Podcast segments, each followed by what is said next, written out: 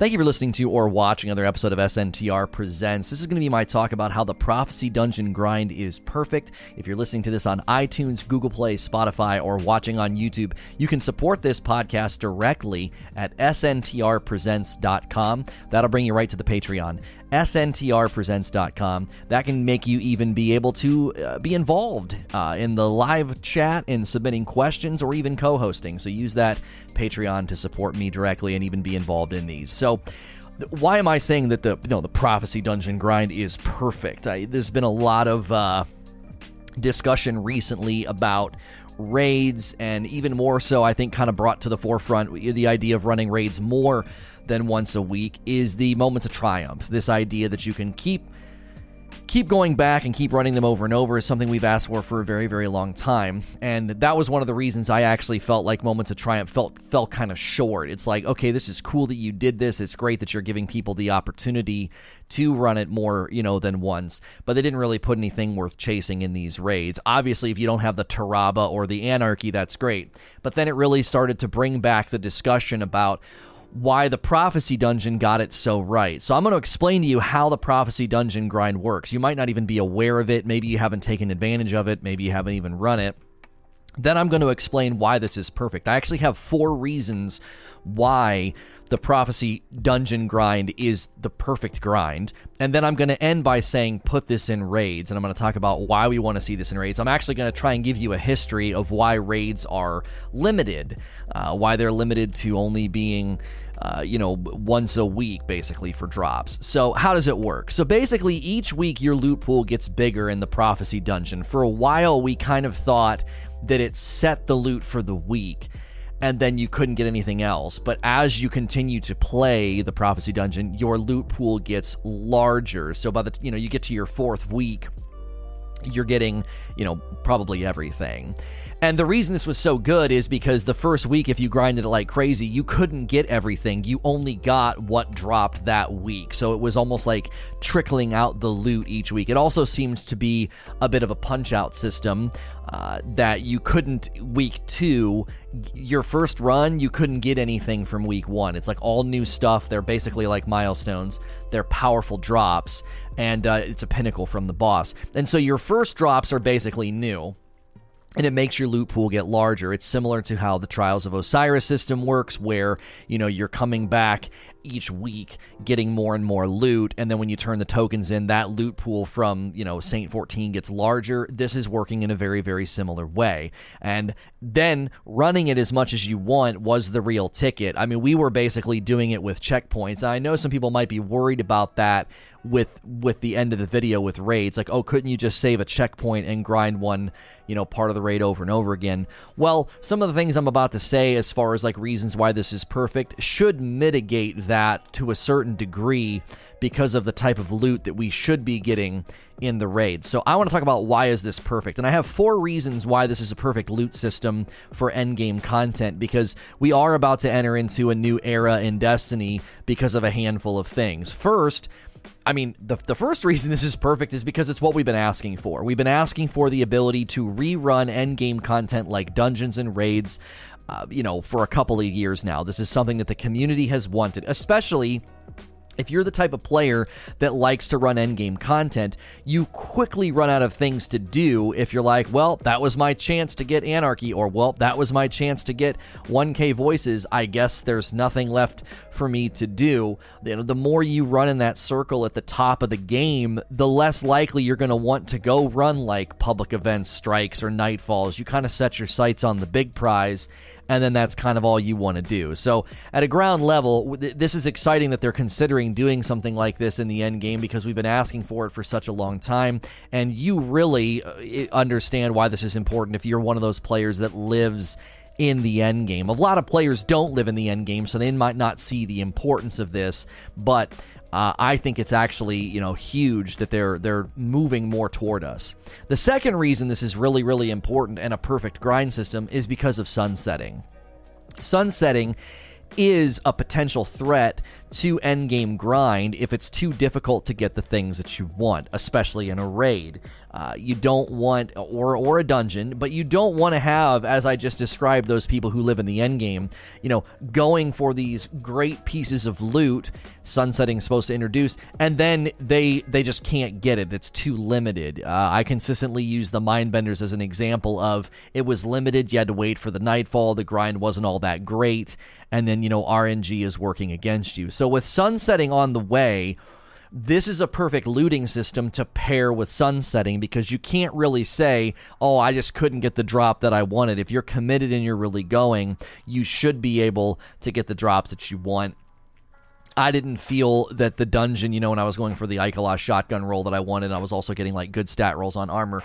I never once felt like, oh man, this is just taking too long. This is awful. It felt like a really, really good rhythm. And somebody might say, well, you're not running the whole dungeon, you're just running a checkpoint. I don't really see any harm in that. It's not cannibalistic. It's not like AFKing a forge uh, or or just running you know nightmare hunts as fast as you possibly can. It's satisfying to fight bosses in these environments. You have to kind of finesse them. The better you are at it, the quicker it goes. So it kind of brings back that feeling of if you ran menagerie faster than other people, you were getting loot at a quicker turnover rate, and that's something that I really started to enjoy in the dungeon. We really mastered the boss fight. We were getting, you know, in little competitions about you know who could get the most DPS and that was really enjoyable. And the whole time I'm doing it I'm getting loot that I'm combing over. It's exciting every time to check the roll on the shotgun to check the stats on the armor. Uh, the third reason this is a perfect grind is because loot hierarchy is coming uh, loot hierarchy is coming. We should be getting better loot in raids and dungeons uh, after September, and that's going to make it to where uh, the first point that I made about how we kind of live in the end game, and if that's the only real, if the big prize is the only one that really matters to you, it kind of overshadows the rest of the loot in the game. That's about to become an even more significant um, you know, an even more significant reality in September because if you set your sights on endgame loot because it's better, it's going to be really frustrating to say, "Oh, you that was your chance for the week." Well, now what am I going to go do? Okay, this loot system, this loot grind system in the dungeon is perfect in a, in a, in a system where there's a loot hierarchy. If there is truly adept or pinnacle or standout gear in raids and dungeons beyond September, I am going to want to chase it and probably not want to chase really anything else. I'm not going to want to settle for a world drop. You know, I'm going to want to go for the primo stuff. They've already got this set up in trials and ready to go, right? If they add adept, you know, if they add adept, you know to the pool of trials you're running trials all week you know all week uh, long. You know you can just oh, i'm sorry all weekend long. So they're already setting up structures to say if you really want to go for the best stuff we're going to create lanes for you to do that. And that's a great way i think to honor the loot hierarchy that should be coming. Fourth, uh, the fourth reason, people play more when they can grind like this. We've saw this happen with the menagerie. When you're getting the rewards that you want, and when you're talking, you know, when you're talking uh, about putting in the time and, and, and grinding it out. You can see this with the menagerie. You can see this other places. People always want to say this. They're like, well, people are going to get what they want and they're going to stop playing. That is, you know, historically not true in Destiny. Whenever there's a really, really rewarding path, when we were getting double exotic drops in, you know, the, the war, uh, the the the the quest. Uh, I'm sorry, the Nightfall with the what is the name of the Nightfall? It just uh, Warden of Nothing. I wanted to say Warmind of Nothing. I'm like that's not right. Warden of Nothing. When it was giving double exotics, everybody went in there, right? Everybody was just grinding it out like crazy. Whenever people find a really really lucrative uh, grind in the game, they tend to throw themselves at it. it. It's not the enemy of engagement. So, lastly, put this in raids weekly limits on raids has a history in this game that I don't think a lot of people remember. Uh, Vault of Glass was the only way to get max level. That's why people talk about being forever 29. You needed every single piece of armor from that raid to hit max level. And a way for Bungie to elongate that grind was to limit you to one drop a week, okay?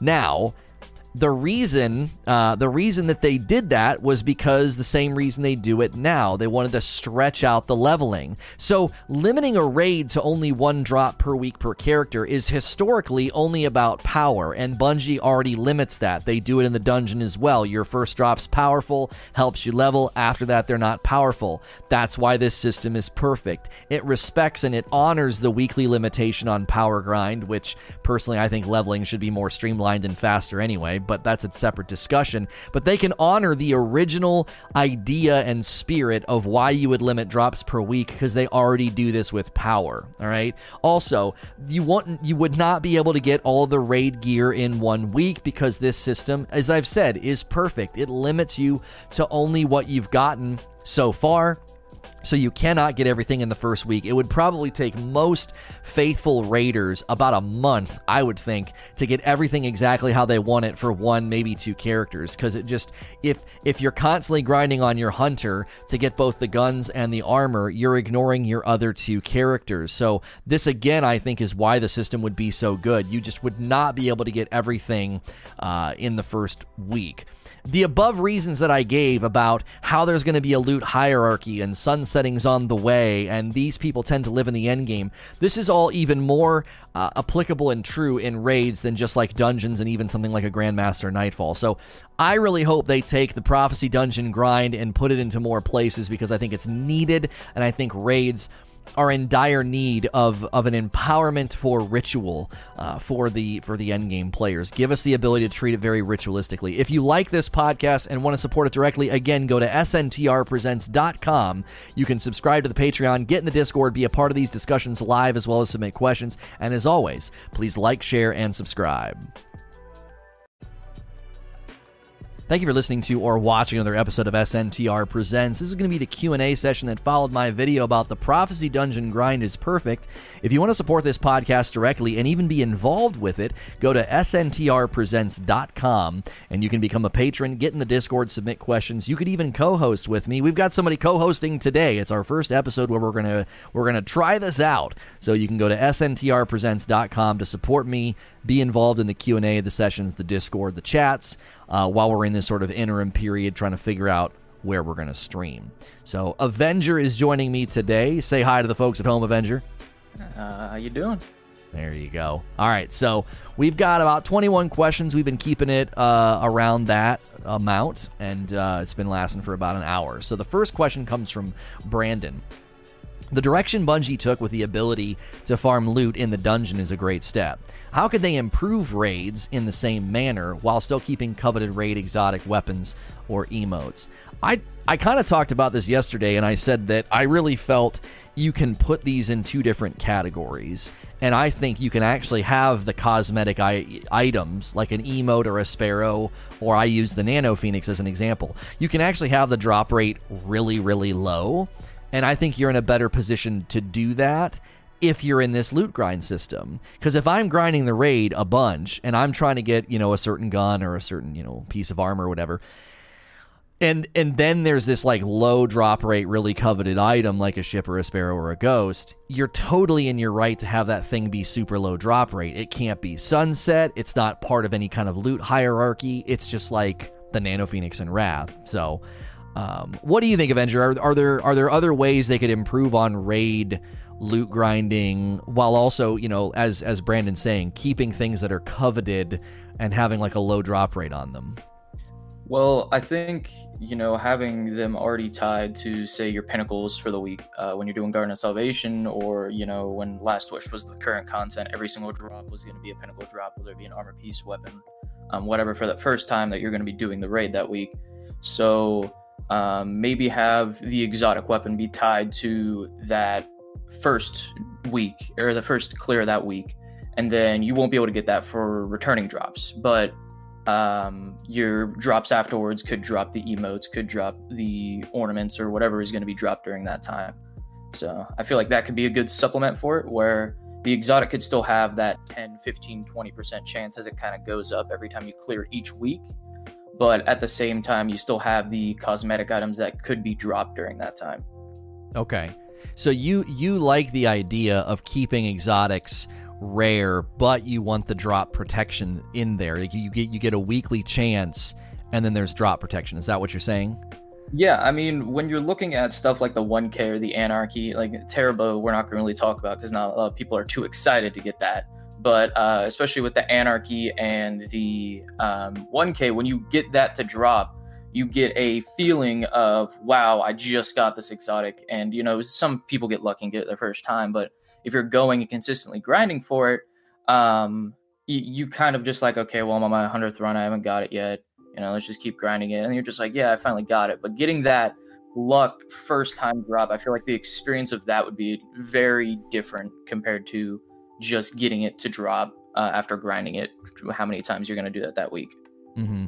And I, you know, I I actually think I agree with you because exotics you can't grind for a different roll, right? So like getting consistent drops of a gun or an armor piece, it makes sense to keep going back for more of those because you're trying to get a particular roll, particular stat lean, and an exotic is just an exotic. But we do need to avoid what has happened for a lot of people. I mean, the Anarchy, I think I hit my 48th run. Uh, the others, you know, even higher than that. So if the if the drop rate protection becomes a standard for exotics, I would be totally fine with that. Now, in the realm of cosmetics, you know, glows or armor ornaments, sparrow ships, things like that, you know, are I I'm of the opinion you could just have them be really low drop rate. They can drop any time. Do you think that should be a weekly thing, or should that be like a you know, as I've said, low low drop rate but can drop any time? I think the Lolo drop rate would be fine. Um, or also when uh, I believe it was the Sparrow for Last Wish, where it can only drop from Morgeth. Um, have it so maybe it's a little higher, but it can only drop from that encounter. I mean, obviously, still lower than um, what it is right now, but because you're going to be able to grind that, or maybe have a higher percentage for your first time clearing it through, and then on repeat runs, you would have a lower percentage going to it. Mm, okay. Yeah, yeah, yeah. So it would be it would. It, I I did. I like that about the Nano Phoenix. It was cool to be.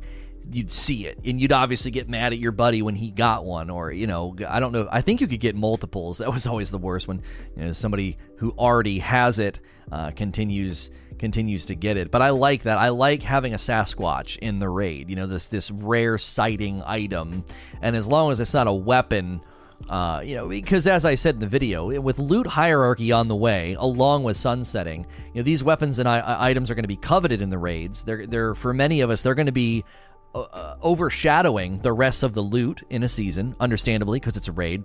And the threat of sunsetting, I think, means we need to have, you know, better access to it, and you know, having these rare these rare cosmetic items or emotes and things like that, I think, are totally fine. And then I like how we're splicing it and seeing a difference between a raid exotic with drop protection and you know super super rare cosmetic items. I think that's a I think that's a good distinction to make because I do think there are different types of rewards in raids. This is another reason why I think a raid NPC would be super helpful in the game to give them the freedom, flexibility and depth to to do more with what we're what we're ultimately grinding for. Um, I don't think I, I think Bungie really really needs to move away from this fear that we're we're gonna stop playing if they have like too generous of an end game. It's like that's where we live. That's where all the dope stuff is. I don't I don't want to go run in a seasonal piece of content for basic gear if the best gear is hanging out in the raid.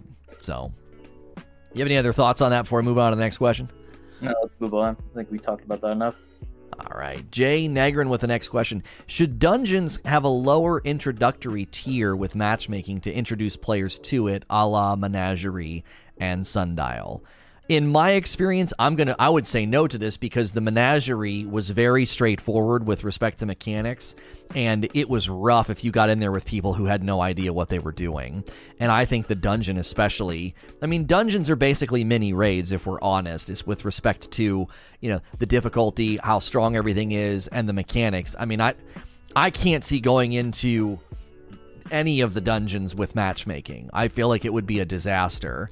And I used to be of the opinion, well, let people figure it out, let people take a crack at it, and then maybe they'll meet the right person or find the right person.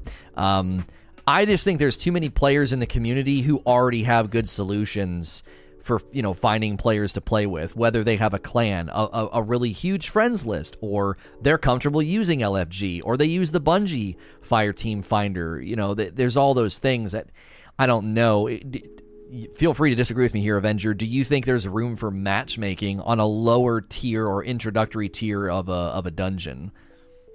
The mechanics would have to be simplistic. They would have to be very clear for matchmaking to work. I mean, we've I've heard you talk about guided games before in the similar sense where you need communication, you need to know what's going on, and you need to understand what's going on with not only yourself but with other uh, teammates in that situation.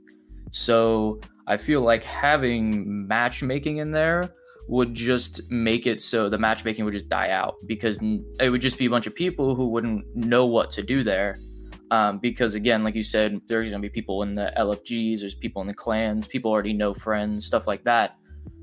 No one wants to go into the matchmaking where there might not be communication. There might not, there might uh, issues might arise. You know, someone might leave, and then you have to wait for another one to come in. There's there's so many variables in matchmaking and I feel like that wouldn't end well, especially with something that, like you said, is a mini raid. Yeah, well, and I, I, I started to like the question because I was like, oh, a low a low introductory tier because I do want a normal and a hard mode to return. That's one of the things I do think is missing. That Grandmasters is try Grandmaster Nightfalls is you know trying to bring back difficulty spectrum, but I think both Dungeons and Raid need you know hard mode, normal mode but I don't think that you would also then introduce, you know, a match made element here. You know, I feel like the game could be made simpler if it used hints in the left hand that prompted player to do things like destroy knights while in shadows or collect dark motes. See, I read that and I just feel like that is you are diluting what makes a dungeon so good, right? I mean, with YouTube videos and guides, I mean, if somebody's really just lost and can't figure out, you know, what to do in there, I don't know. I would be concerned that, and I've used I've used similar argumentation, and I, have I've said similar things about tri, you know trials. You can really dilute the specialness or the identity of the of the the activity with matchmaking or with making something easier. You see, I've always I've always put these two things into their own category there's accessibility and then there's casualification. I am always on pro, you know, pro team accessibility. Make entry level content, have good accessible inroads so people can enjoy Destiny and go do the looties and the shooties. But I don't want something to be casualified. There are things at the upper levels of Destiny that you simply can't make these sorts of changes to because they would stop being in essence, they would stop being endgame content. It would start to just feel like everything's being almost. Somebody in chat said, uh, you know, a match made dungeon's a strike. Yeah, you're you're strikeifying everything. You're turning everything into a low hanging piece of fruit. And I would worry that then the game would feel almost so homogenized that you wouldn't you wouldn't have those. Oh man, that was so tough, or oh, that was such a cool mechanic. That was really you know that was really challenging. I I don't know. It to me there's always, I think, a danger in, in looking at the structure of this game and trying to drag the hardcore elements down to the casual level or the casual stuff up to the hardcore. And I'm you guys know, I fight back against people that are like we should be leveling guns. You should have to like level up the gun to use the perks. And I'm like you're dragging hardcore end game behavior down into the lower you know the low tier behavior of the player pool and it just doesn't it just doesn't work, you know. Do you have any Do you have any comments, Avenger, about everything we were doing, you know, in chat, and, and people are commenting in chat right now as well. Yeah, I was, looking at that. Um, I feel like everything you said was on point. Um, I'm especially because I'm a very hardcore player. I play a lot of the end game raids consistently, Sherpa stuff like that, and I feel like everything you said there is 100%. Making things um, casualified will end up bringing just the the amount of players who will be playing the game down. Um, and I feel like that isn't the right way to move on things. But I do think the accessibility of it needs to be there. Yeah, yeah, and and as I said in the video, loot hierarchy is on the way, right? So they're they're listen. We just we have to accept the fact that there's going to be content and loot that is special and out of reach for some people. That that's kind of part of it. Remember yesterday when I said I was like, it's weird how if something's really rare, it's suddenly more special, like the Nano Phoenix, but then people get angry that it's rare. It's like, well, that's one of the reasons that it's special. If you literally got a Nano Phoenix for completing Wrath of the Machine, we wouldn't even be talking about that ship. We would have forgotten its name by now. Do you, do you remember the name of the ghosts or the ships from any of those content pieces that you got automatically? No, we don't remember. I don't remember the names of any of that stuff because it was a it was a it was a door prize everybody got one, you know, for beating it. And so in a similar vein of something being rare, giving it a sense of value, I think taking something and putting it on, you know, the top shelf where somebody short like me can't reach it, right? If for for a mental picture there, like I can't reach, you know, the the special cereal up there. I mean, it, there, you you kind of have to have content and loot like that. And I I, I I've tried to warn people that's coming when I got I got a lot of heat. I got a lot of heat when the clan engrams in Vanilla Destiny 2 were giving people raid gear without running a raid. And I got told I was anti-community. I got told that you know, I was an elitist and it was just like that just struck at the heart of the problem. You you you should not and cannot get everything just for just for showing up. And I think September and beyond you are going to see more and more people tuning in to the fact of like, oh my gosh, there's better loot and stuff that I can't get access to. But also, I think you're going to see people get upset at the fact that they can't do it. And I, I, I we're, we're going to have to try to like, I think, stay the tide and be like, no, this is how the game should have always, you know, it should have always been this way. So uh, next question from the, our co-host uh, today, MG Avenger says, with a lot of these changes being implemented to help grind for high stat armor, grindable dungeons and raids, umbral engrams, do you think this could help mitigate some of the backlash centered around armor sunsetting? I, you know, maybe. I think a lot of the backlash around armor sunsetting, though, is also eh, because of the currency required to level it all up you know, I, I think that's another that's another lingering question that's kind of hanging in the air. You know, what if I if I spend all this time getting myself all decked out and now I got to do it again? Am I going to be in a position to number one? Am I going to want to? And number two, am I going to be able to, or is it going to create like another tedious grind of uh, of currency? So you know, helping us grind for the high stat armor literally every season, I think will help mitigate some of it because you'll be like, well, you know, I need a pair of gloves or boots or whatever. Let me let me focus on that. Let me go after that to get the high stat roll, but it might feel a bit hamster wheel or treadmill, you know, esque if we're doing it too often. I mean, it's the new system is going to be a year a year system, so I, I can't see you're going to be in these awful situations where if you're wearing a fully masterworked pair of armor, you know, set of armor for a whole year. I would imagine during that entire year, you're amassing currencies needed when it comes time to replace it. It's not, I don't think it's going to suddenly trip you up.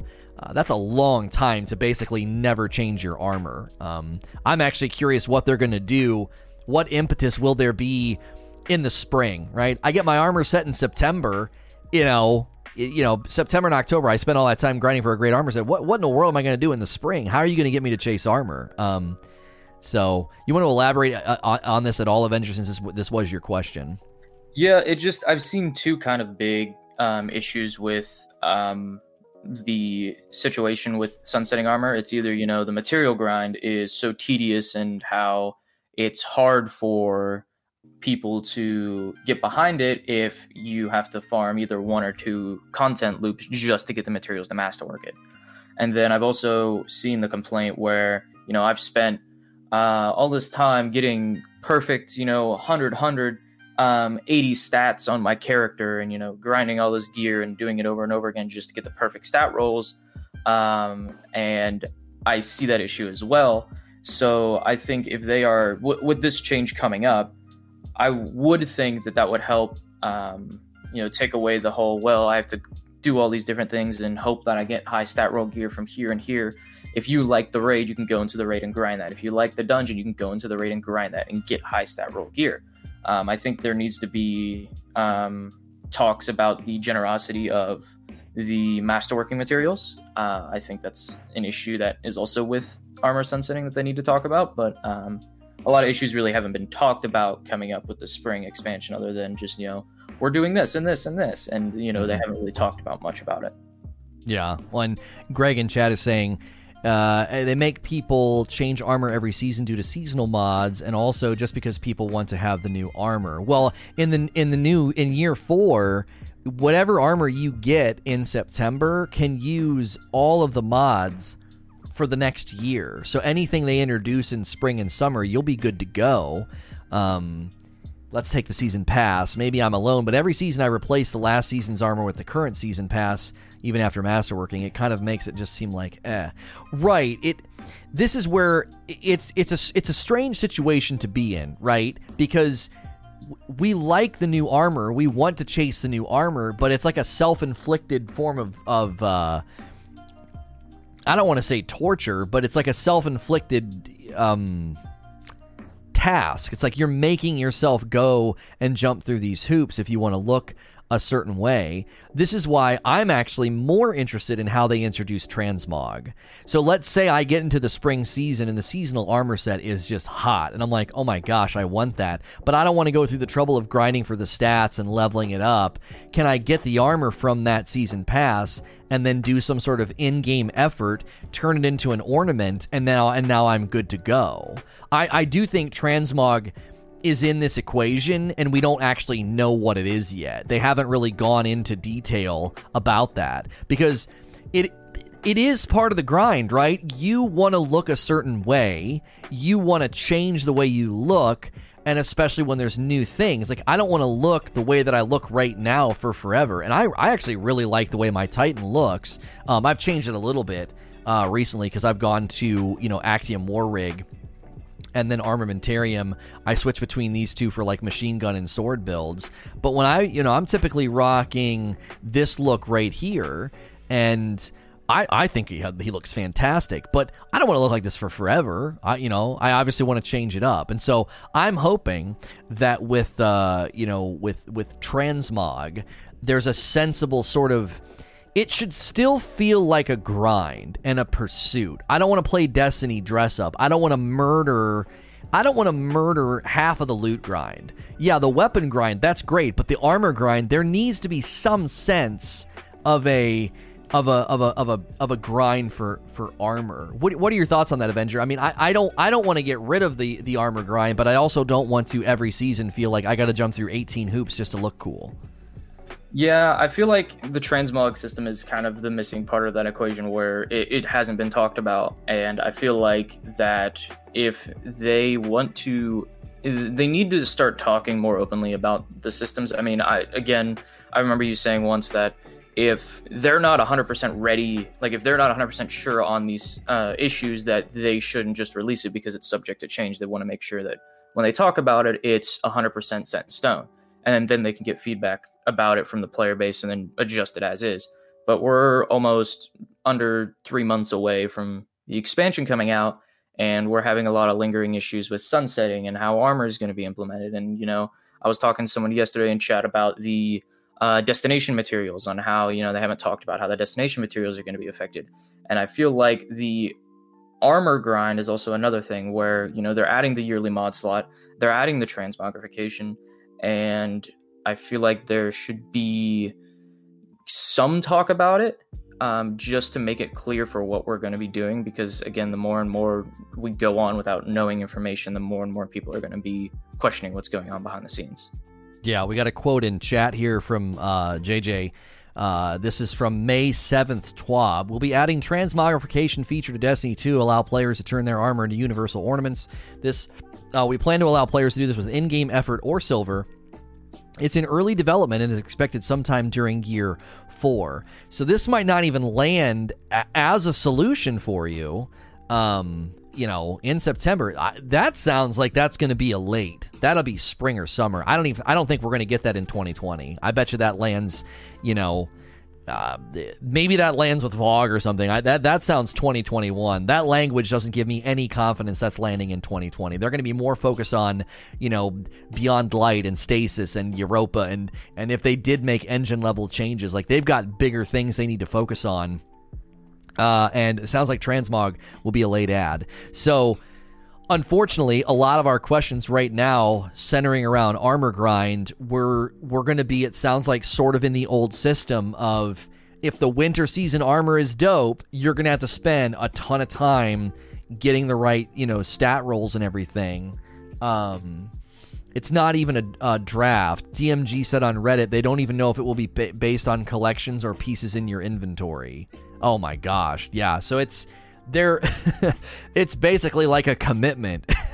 they're giving us a promise ring. Okay, I don't know if you guys remember promise rings. They're, they're uh they're they're it's a commitment. Then we don't even know. Yeah, I mean Transmog right now they are uh they're committed to doing it, but we have zero clue how this is going to land. So I, I I agree with Avenger.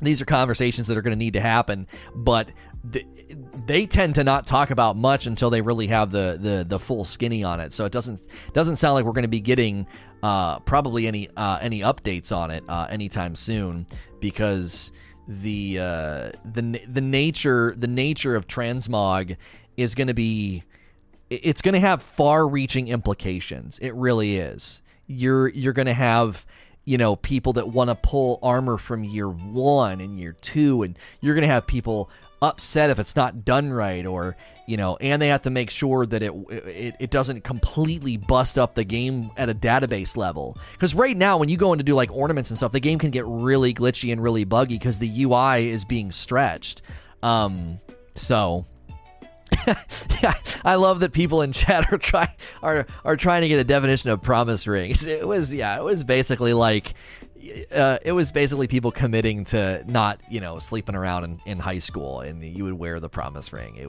it, it it's just, I was being stupid. Uh, Smokey with the next question. Do you think it was a good idea to make the prophecy dungeon available to all players, or should it have been put behind a paywall to make a season pass more appealing? Um, yeah, this touches on a bigger subject. And uh, I, man, I'm I'm so thrilled to see so many people here today. This is the most we've had yet uh, listening uh, through through Discord. All you people that have done the Patreon, thank you so much. We're uh, we're hoping we get an answer soon about where we're going to be streaming. Um, and uh, I submitted the appeal today, so we'll see what happens. Uh, and then hopefully we can get back to being in a true live environment. So thanks for, for being here. Um, th- I've I've I've touched on this uh, recently when Iron Banner came up. And I said that you're always stuck in this position where if something is free, can you, you know, can you really put a lot of eggs in that basket? And in this case, with the dungeon, I think what they could have done is, you know, you want to make it free for everybody, fine. But if I'm a paying customer, there should be a separate loot pool that I can get. You know, um, uh, you could do the same thing with Iron Banner. Have the generic stuff, have the reissued stuff free for everybody. But if you're a paying customer, you should be getting better stuff from um you should be getting better stuff from uh, uh, uh, uh, if you're a paying customer. Um, or, or I hope that person's not. Are you trolling right now? Is that person trolling in chat? Um, uh, please, please don't troll during Q and A. I'm, I'm, I'm, I'm, I'm, I'm trying to check it right now. Uh, I'm trying to check. Uh, it's probably a fake.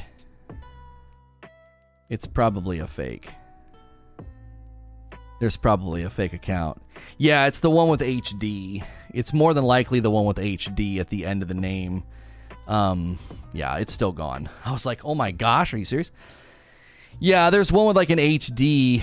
Um, at the end of it, and that's a fake one. It's not the real me. I mean, if you click on it, mine would have like 160 something thousand followers.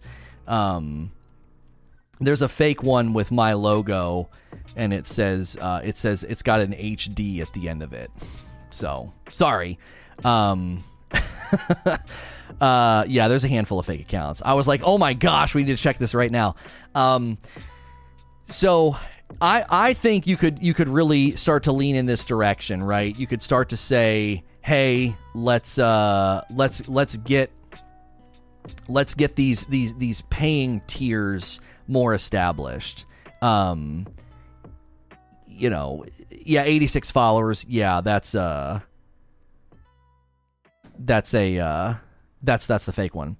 But I I think you could have other other tiers here. So like and and think of it like this. Just look at the look at the season pass, right? Uh look at the season pass right here, okay? There's a paid and then there's a free track. I that I think the game can just start to look this way, whether it's a, a dungeon that's free for all or Iron Banner that's free for all. Number one, I think that's just a good marketing strategy from Bungie.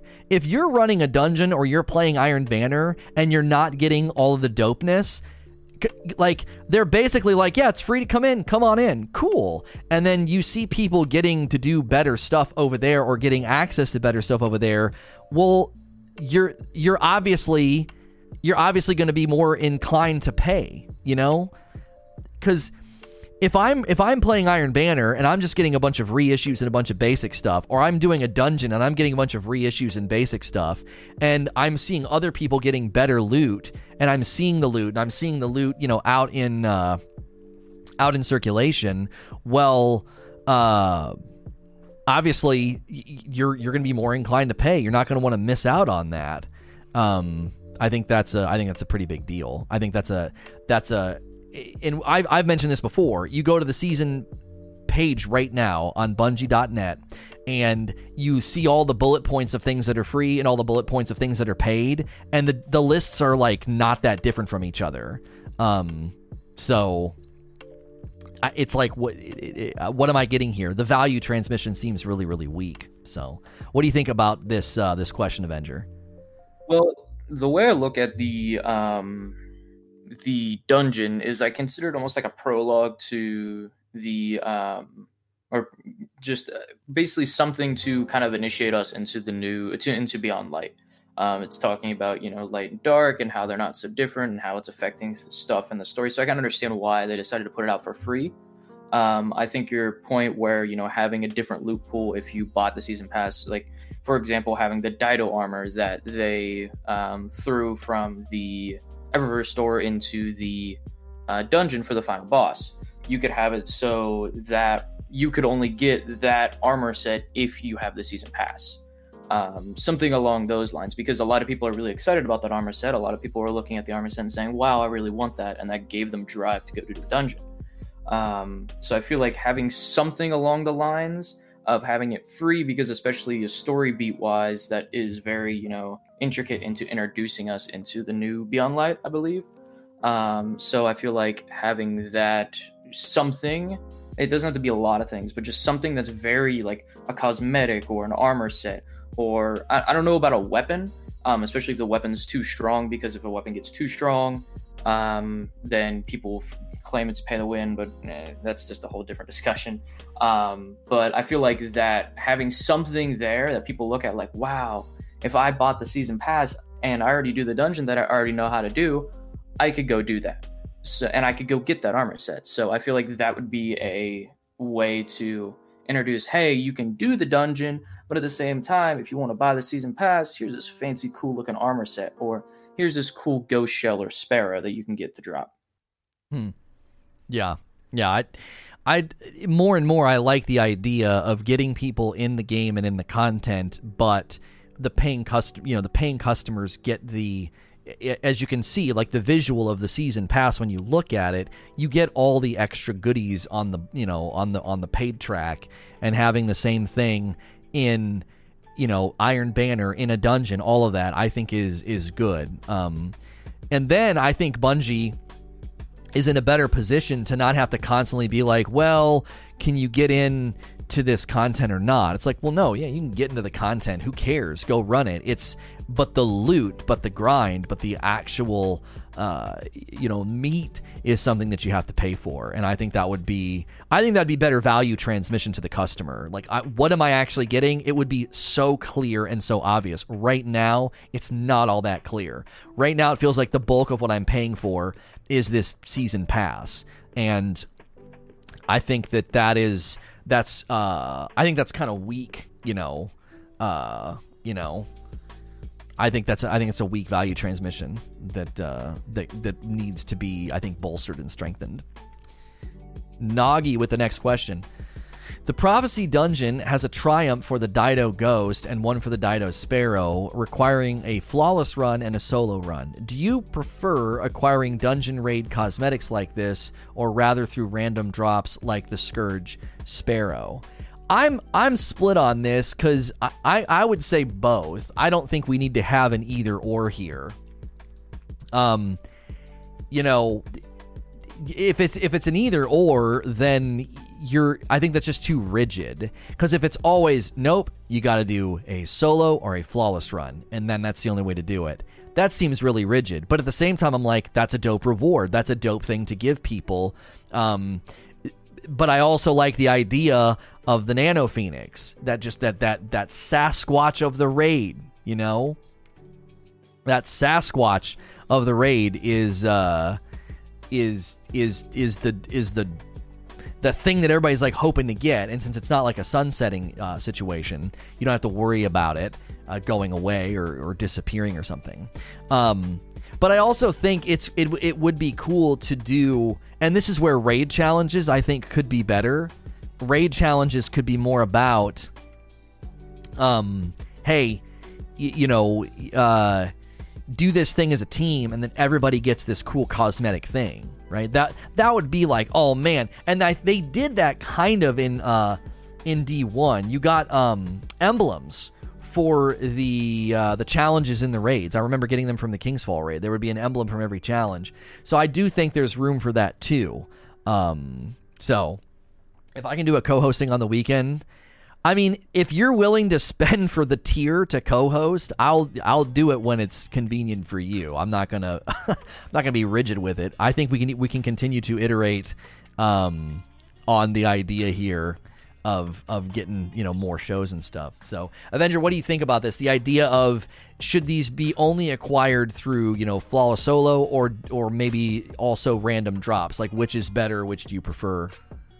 I think you know having both is a good way. Like you were saying, like having either or is very like rigid and strict. But having you know, especially like when we had Shadowkeep drop and we had the uh, Pit of Heresy, when you saw someone with that solo flawless Pit of Heresy emblem, you were like, "Dang, that's a good player." You knew that he went through that, he struggled through it, and he got it done. Um, you know, I feel like those there should be content and, cosmetics and stuff like that where you can look at a player and be like, dang, you know, that looks really dope. Uh, there are some really cool things that uh, you can get from doing that. I'm not sure if I can do it, but I know that he's a good player. And I feel like that right there um, is something that needs to be implemented in. But at the same time, like you said, having the Nano Phoenix and seeing that being like, wow, I need to go do Wrath to go get that, you know, having those things that also drop from there, I feel like are also needed. But I, but the way that Garden of Salvation did it, which I did not like, was that they had the triumphs give you shaders, and not only were they shaders, but they were not very good shaders. Um, and I feel like that you know if you're going to implement these things, you need to make sure they look cool, and not just cool to maybe the one person who's developing them, but cool to everyone who's doing it. Um, you know, maybe the shaders could have been from um, you know, scrapping the armor, and they could have done a different thing there. Uh, but at the same time, I think the random drops are also very needed.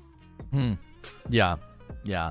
And I like what you said too. Like you see somebody that did something and you know, like, oh, wow, that, you know, that's a top tier player. I've always thought, you know, ornaments for raid armor to make them look really, really cool, black or smoke or glow or, you know, it would be, would be a great way uh, to capstone the fact that man that this person has raided a lot or this person has done a bunch of challenging you know stuff. Emblems are the best way to show someone went through um, hell because it's the most visible cosmetic.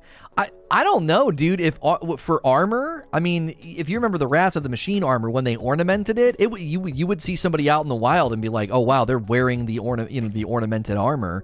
Um i don't know. When i look at age of triumph i think that is the the, the, the pinnacle solution for that person went and did X, and it's so abundantly clear, um, whether you're in the tower or the public space, that is that needs to return. And I think that with transmog being entertained as an idea and and weapon ornamentation being, you know, something they continue to lean on, I would hope we would see more of that. So, next question from Darksider. With the dungeon being repeatable but having a heavily bloated loot pool, two armor sets, four energy weapons, two power weapons, could this have been an effort to artificially slow down the grind by having such a massive loot pool? Well, I don't I, I don't think so. I mean, I, if if they're going to let us run something over and over and over again, there has to be more than just a couple of things in there, or it would have been it would have been exactly what everybody fears is, oh, I'm done, right? If it was if it was two weapons and an armor set, it would it would you'd be done pretty quickly, I would think. Now, again, I don't think generosity is the enemy of engagement. I think it's the promoter of engagement. I think people go into content when they know they're going to get rewarded so, but, but I don't think I wouldn't even know if I would say that the loot pool is bloated. It is it isn't that f- full. Um, I don't know if it's artificially slowing us it down or making us think it's faster when in reality, due to the potential percentage chances, it's actually about the same on average. Well, but if I, I don't think that the loot pool is any larger than if if they if they only let us run it once a week, this loot pool would be about a normal size loot pool for a dungeon, couple of guns, and I think maybe the two armor sets is is is uh maybe oversaturating it a little bit, but I don't know if we were only able to run it once a week, it would it would it, I think people would be we wouldn't have ever really batted an eye. We've been like, yeah, it's just another dungeon. It's just like the other dungeons. You run it once a week, and you know there's drops at each each uh, section. Um, I don't know. What do you think, Avenger? Uh, well, the one thing to note is that the Dido set only drops from the boss. So the Dido armor is the only the only way you can get that is from killing the final boss, and it drops directly from him. Any of the other chests will not drop. Um, that are like any other completions will not drop the Dido armor. It has to be from directly from that boss. That was added afterwards. Like they said, they added the Dido armor. It was originally going to be an Eververse, and they threw it in there um, to you know make sure that they weren't having that in the Eververse store. Uh, so I don't feel like the two because it, it, technically yeah there is two sets in the loot pool, but you're only getting it from one drop that was added afterwards, and also that drop is your pinnacle drop. Um, other than that, I feel like you said it's just a it's a normal loot pool, and I feel like it's pretty uh, pretty basic there. I think maybe some more kinetic weapons could help uh, help out a little bit because it's really lacking on the kinetic weapons in that dungeon. But other than that, I mean, it's the same issue that Garden of Salvation has, where it has 20 energy weapons, a few kinetic weapons, and no heavy weapons. So um, I feel like that the loot pools are okay. I think maybe some more, um, what's the word, distribution between all the slots might be a little more needed. But other than that, I think it's a fine uh, loot pool. Yeah, there's almost two discussions there, right? I mean, if you if you have better loot distribution, then people can level easier. I think that touches on the leveling discussion. People like, well, I need a heavy or I need this, and because of the the way they've had the loot distributed in there, it might feel really lopsided. Um, but if you're trying to grind for good stats on your armor, or you're trying to grind for, you know, particular rolls on the weapons, I don't think this loot pool is disproportionately bloated or done in a way to to, to artificially and you know increase the grind. I they are letting us play it as, as many times as we want. I think that's great. And think about it like this: it's a guaranteed drop. I mean, you're getting drops guaranteed at the end of every single encounter. And when you go and like run a strike as much as you want, like a nightfall, you're not guaranteed to get anything at the end as far as if it's a nightfall specific reward or a you know you can grind for this better than you can grind for a nightfall specific or an exotic you know. I i i, I would say that this uh, this grind is in a is in a good place and i don't think the loot pool is any you know it's bigger than it should be or something. Uh ryro with the next question. If the moon or the dreaming city weapons ever get reissued should bungie make them drop from pit of heresy and shattered throne and make them farmable like prophecy? Well I this is like really really specific, so it's and it's basically just like a yes or no, like yeah sure or no I don't think they should. In my mind, if you're going to bring back Moon or Dreaming Dreaming City weapons, you're going to reissue them. The, you know, number one, in my reissued videos talk, I basically said guns need to be, you know, enhanced or bettered or updated or something if you're going to bring them back. The, the, the, very act of reissuing a weapon, I think, necessitates updating it and doing something to it. Now, throwing it in Pit of Heresy or Shattered Throne and making them farmable, you're this is a separate discussion now. Now you're talking about repurposing old content. So there's reissuing of weapons, and I believe that there should be standards in place with reissued weapons. They should be updated, they should be changed. They shouldn't just have the same perks they did whenever they were in the game, you know, however long ago.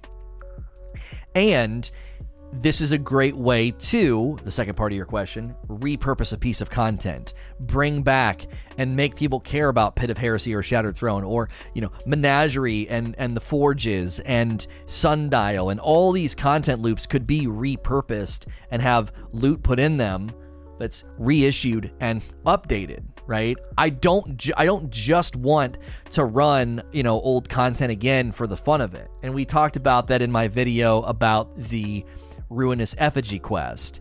You're not repurposing Reckoning or Gambit, you're just reusing it. And there's a huge difference between the two. And you're asking if they could repurpose uh, those those dungeons with reissued loot.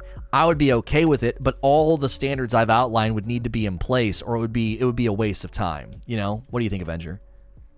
Uh, I think yeah, I think a lot of that stuff you said was probably you know hitting it on the spot. Um, the issue that I see with like reissuing weapons is that um, especially with you know these these recent additions to the loot pool um, with the dungeon uh, when they're bringing back you know like the death adder and they have all these perks on it some of these perks aren't really affecting the guns in any way or if they're affecting them it it's not what you want on it you know um, and i feel like the perk pools that they're if they're going to reissue weapons they need to make sure the perk pools are specifically tied to what would be best suited for that weapon.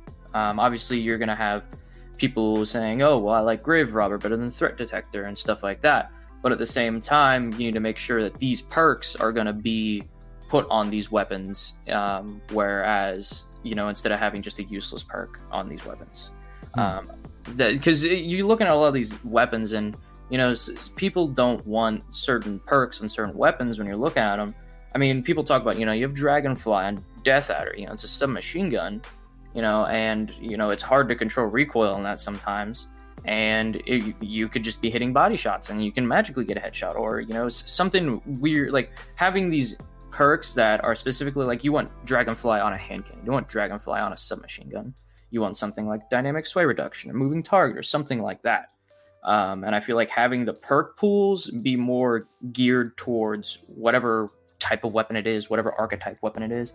I feel like that would help more with the reissuing weapons. Um, and then having them talking about like adding or reissuing the content and finding some way to grind the content.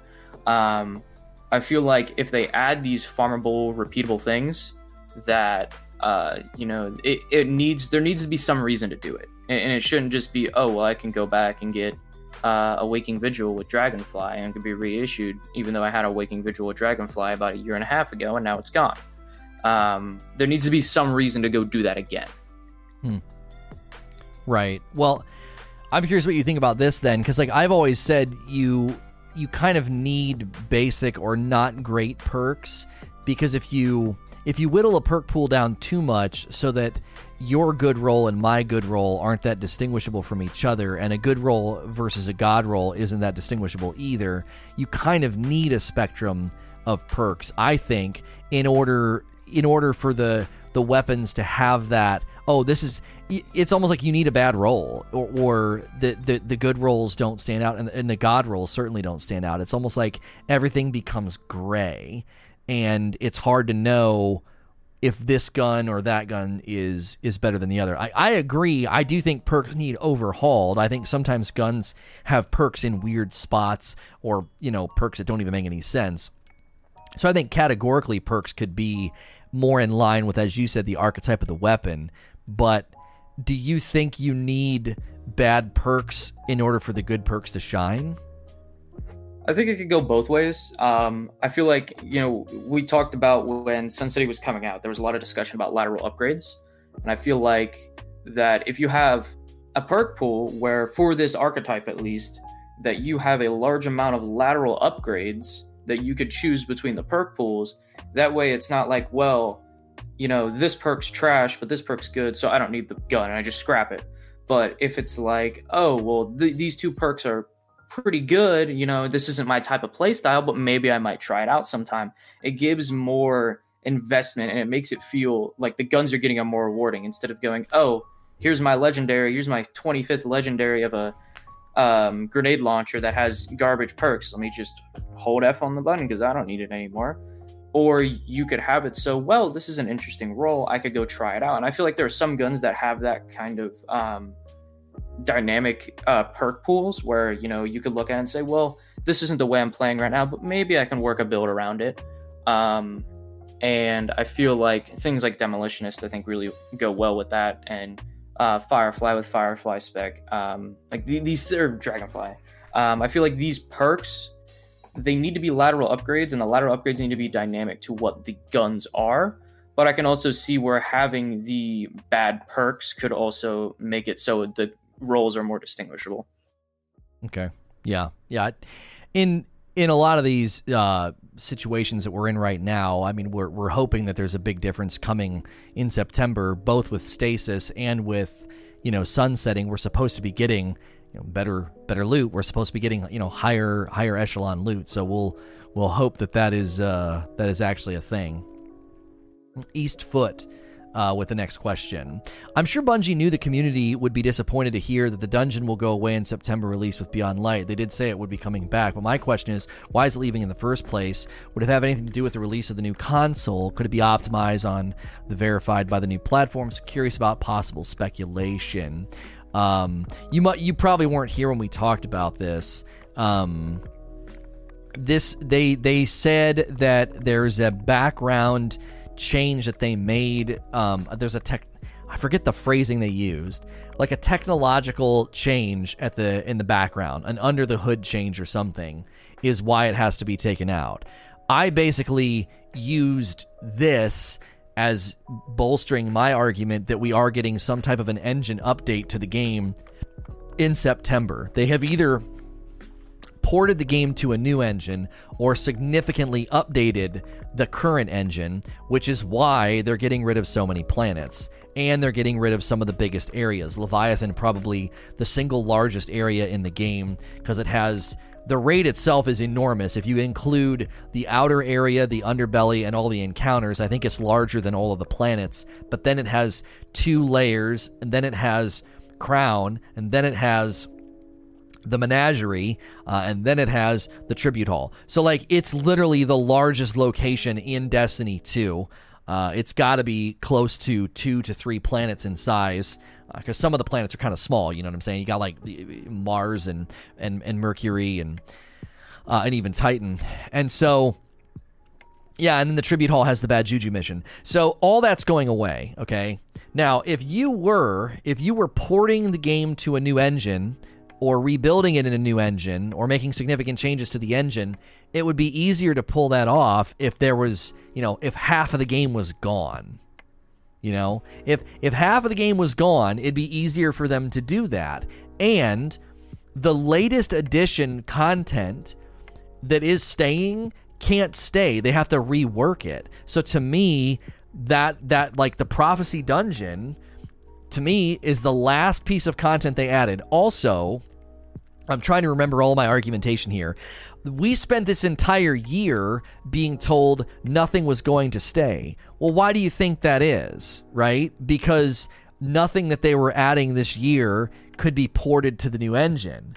And the latest ad, the latest piece of content ad is is the dungeon and they're like, "Yep, it's going to stay, but we got to do, you know, some under the hood changes and it's going to be you know taken out of out for a season before it returns.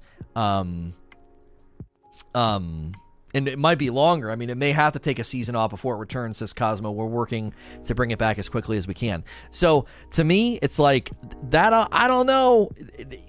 There, I think we're going to be in some form of a new engine in September. Um, be, because of, and we were already theorizing about that, and then this dungeon situation, I think, added to the uh, credence to the argument. What do you think, Avenger?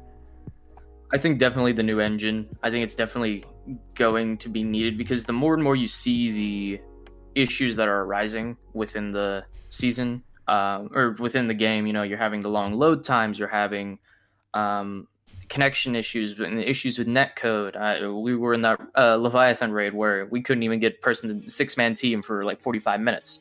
Um, things like that where these issues arise, and I think it's more of an engine problem, not a um, like it, there needs to be some change and i feel like the changes that they're doing is the reason why that these activities are going to leave. And you know having this the newest piece of content of course it's going to be leaving because they, they need to change it but they see how much positive feedback that the dungeon is getting and they recognize that and then they decided that they're going to bring the dungeon back and that it's going to take some time but they're going to look to release that. And i feel like that is something that th- they're looking at what we're saying and they're saying oh well you like this content let's find a way to bring it back. And they're doing that.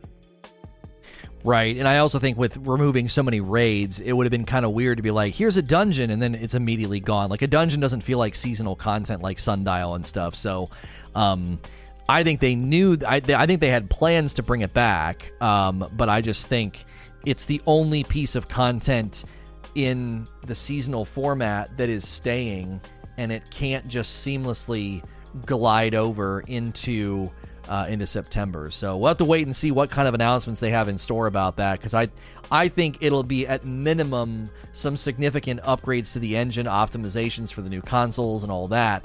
But I think it could be even bigger than that, and that would be the reason why you know you you take so many of the planets uh, and so many of the locations out to save on bandwidth and time with porting the whole game over. Hitman with the next question. Lono, do you feel this dungeon could have been the first opportunity to showcase a brand new powerful weapon since sunsetting is now basically in effect? Also, please help me understand why Hoosegow. What? Um, I don't understand the second part of the question. As far as you know, was this an opportunity to showcase a brand new powerful weapon since sunsetting is not uh, is now basically in effect? I, I, I mean, I'm not really sure what you're driving at, homie. I mean, it, it, the the swords are amazing. Um, Oh, he's asking why did they reissue Hoosegow? Oh, okay. yeah, I don't know why they reissued it. Rockets are in such a shambles, and and you know, I, I, it's such a shame that they they stink as bad as they do. Um, it's so weird to have what was once the king of DPS not even register as like a, a weapon to use for you know really anything. Um, so you know, was this a, the first opportunity for them to showcase a brand new powerful weapon? I don't know. I mean, it, it, they don't. I don't think they think in those terms. I'm not. I don't think they're like, oh, this is a missed opportunity to introduce a new powerful weapon. They introduce a brand new, you know, cool exotic trace rifle. I mean, it, the the the ruinous effigy is is pretty dope. I mean, we've we've never had a gun uh, like like that before. And so I, I think they've already done that. Now, this isn't tied to the dungeon. This was just an exotic quest. So I, I don't know if you have anything to add to this, Avenger. Uh, just something to talk about with the uh, Hoosegow and kind of the, just all the reissued weapons they're adding because a lot of people look at the reissued weapons, um, especially um, with I think it's the grenade launcher, the Berenger's memory that you get from the Exodus engrams. They're like, well, why? Why are we bringing back these weapons? Like, no one wants these. You're bringing them back with garbage loot pools or garbage perk pools and just stuff that people don't want. Um, seeing this, and uh, I've I brought this up before, I think, where you talk about the gun uh, vacancies that you're going to have coming up with sunsetting. Um, you're going to have there people are going to look to fill as many of those holes as they possibly can. Uh, so the, you know they have their void 600 RPM, or you have your solar hand cannon, or your kinetic sniper, and you want to make sure that you have one of you know, making sure that you have at least something to fill all these slots in. And I feel like they're trying to, I, to me, in my, in by the way I'm looking at it, is they're looking at what they're missing. They looked at what they were going to add in Beyond Light, and they said, okay, well, this is what we have to implement going forward. But we have a lot of holes coming down here. So adding these weapons in could be like, all right, this is going to fill some of those holes that are going to be filled once sunsetting happens. So I feel like that's kind of what the reissuing weapons are doing. I think it could be done a little better again with the perk pools, but to me, that's what I see going on. I'm, I'm not sure, but that's what I think.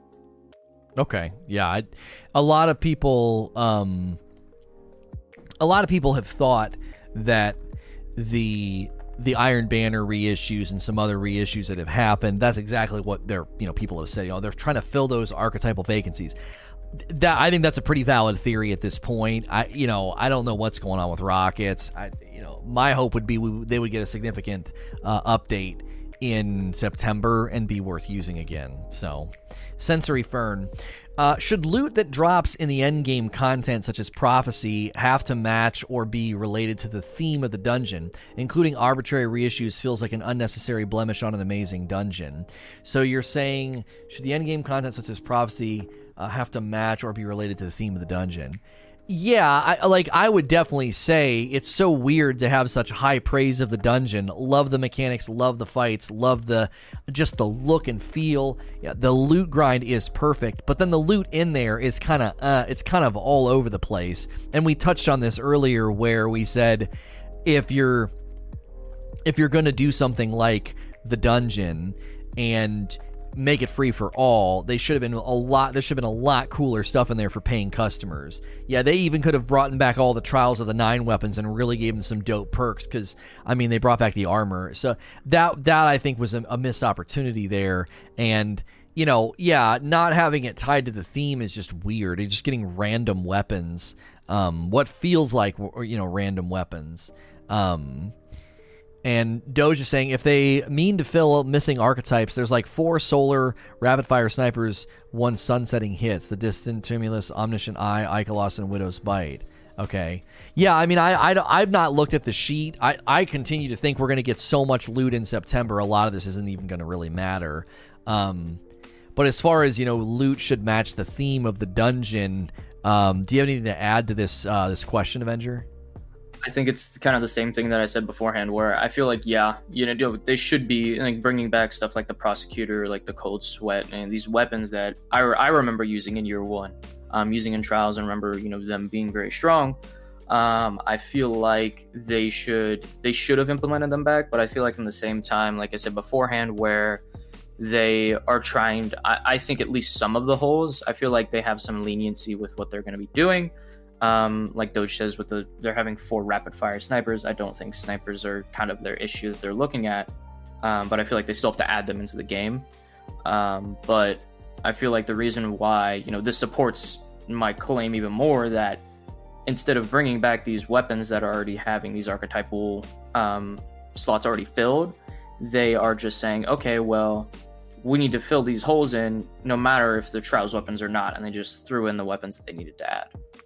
Mm, yeah, yeah. I th- I still feel like we're living in the uh, an in between. Right, we're we're still the year three was a bridge to where they really want to go, and I think some of what we're experiencing with the reissues or the dungeon loot being kind of what I think a lot of this is because we're on that bridge still. We haven't gotten to year four, and a lot of this is just I attribute a lot of it to um, lower bandwidth and things like that. I, I, I don't I don't think that uh, they're they were that thoughtful about all of this. I think some of this was literally just uh, some of this was literally just like a we got to get by. We got to get through this year. So I don't I don't I don't want to over over analyze too much. We you know I I, I can I tend to do that and and we tend to do that sometimes as a community. So uh, Anenra. And I had to shorten this one, Anenra. I don't know if you're here or you listen, you know, to the later episode, to the episodes once they're live. This is, they, they had like a book and uh, they enumerated how they could see this playing out. So I didn't chop the question. I just chopped the uh, sort of the the epilogue of oh here's how it would work uh, with the nine influencing their realm to show us uh, premonition of what's to come from the darkness the ruins uh, in the heaven hell area. Do you think Bungie could use the realms of the nine to allow us to gain older gear sets with higher light levels through our past experiences as seen by the nine, and giving us dungeon encounter versions in vaulted areas? Give us a uh, as what I call a dungeon layer. Um, I'm I'm I'm I'm just gonna have to say this is probably a pretty good theory about maybe how they're gonna bring back things like VoG. Um, and I I said I said something similar to this at, at some point where I said we could go back and maybe time travel with the stranger. I believe the stranger can time travel. Um, and visit our memories or as you're saying it could be something with the with the 9 where we go back and we we revisit memories of our greatest triumphs because it could be something to the extent of what's in the past is is needed for the future um, it could also be and this is where I think that they, they might have to maybe even use uh, Vex simulations. They we could go into dark futures because uh, um, the stranger makes it sound like she's seen a future or she's seen a timeline where everything goes wrong and she's trying to prevent that and maybe that's what we do maybe we go into other timelines go to the you know the darkest timeline and we and then and then that would be why the vault of glass was slightly different that would be why the weapons are slightly different because you, we wouldn't be literally just like, hey, let's let's go back into Vault of Glass for just because. I could see it being something along these lines. What do you think, Avenger?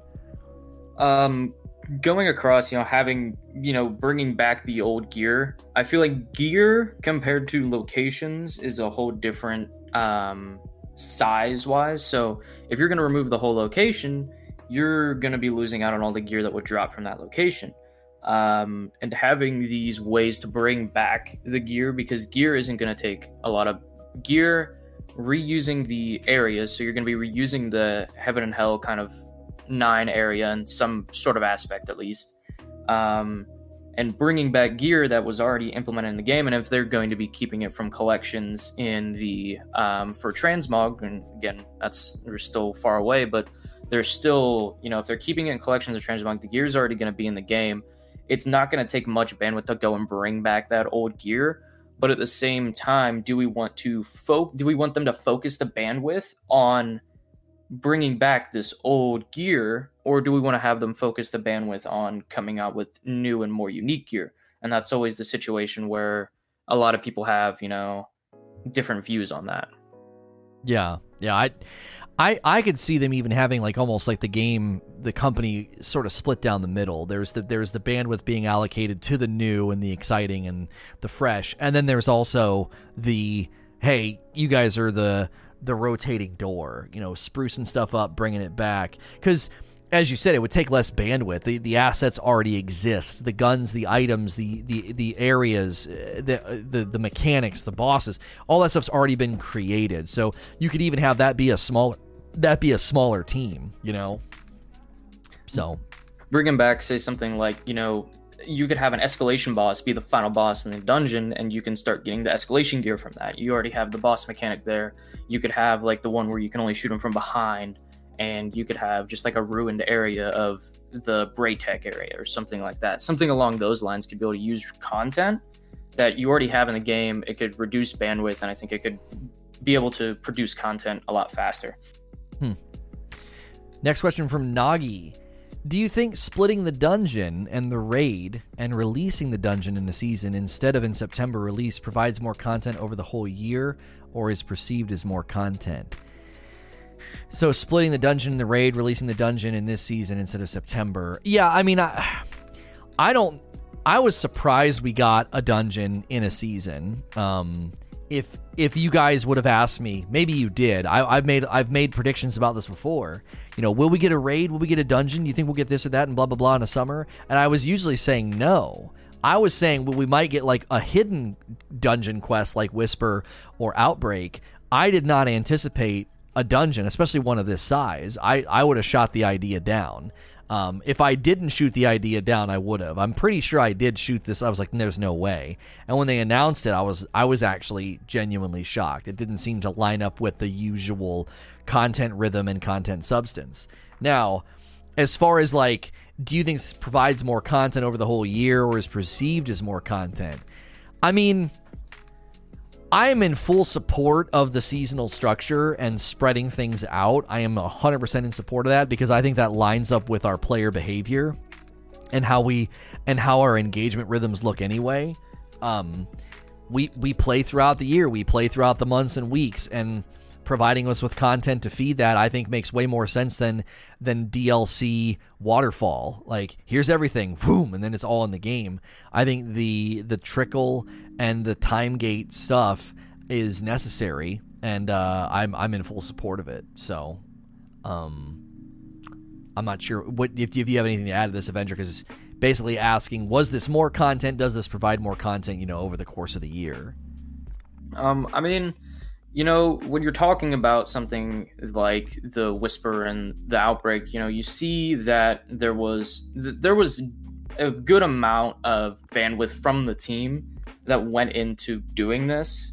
Um, having you know either the outbreak having you know the big area like it was already probably in the game from the starting mission, but they expanded upon it and had it there.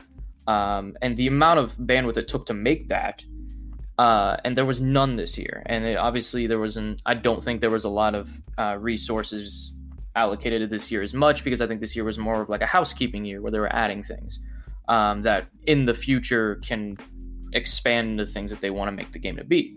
Uh, but to not have the bandwidth that isn't going to say, you know, your secret dungeon mission and having that applied to say a free dungeon i feel like is kind of what they were going for.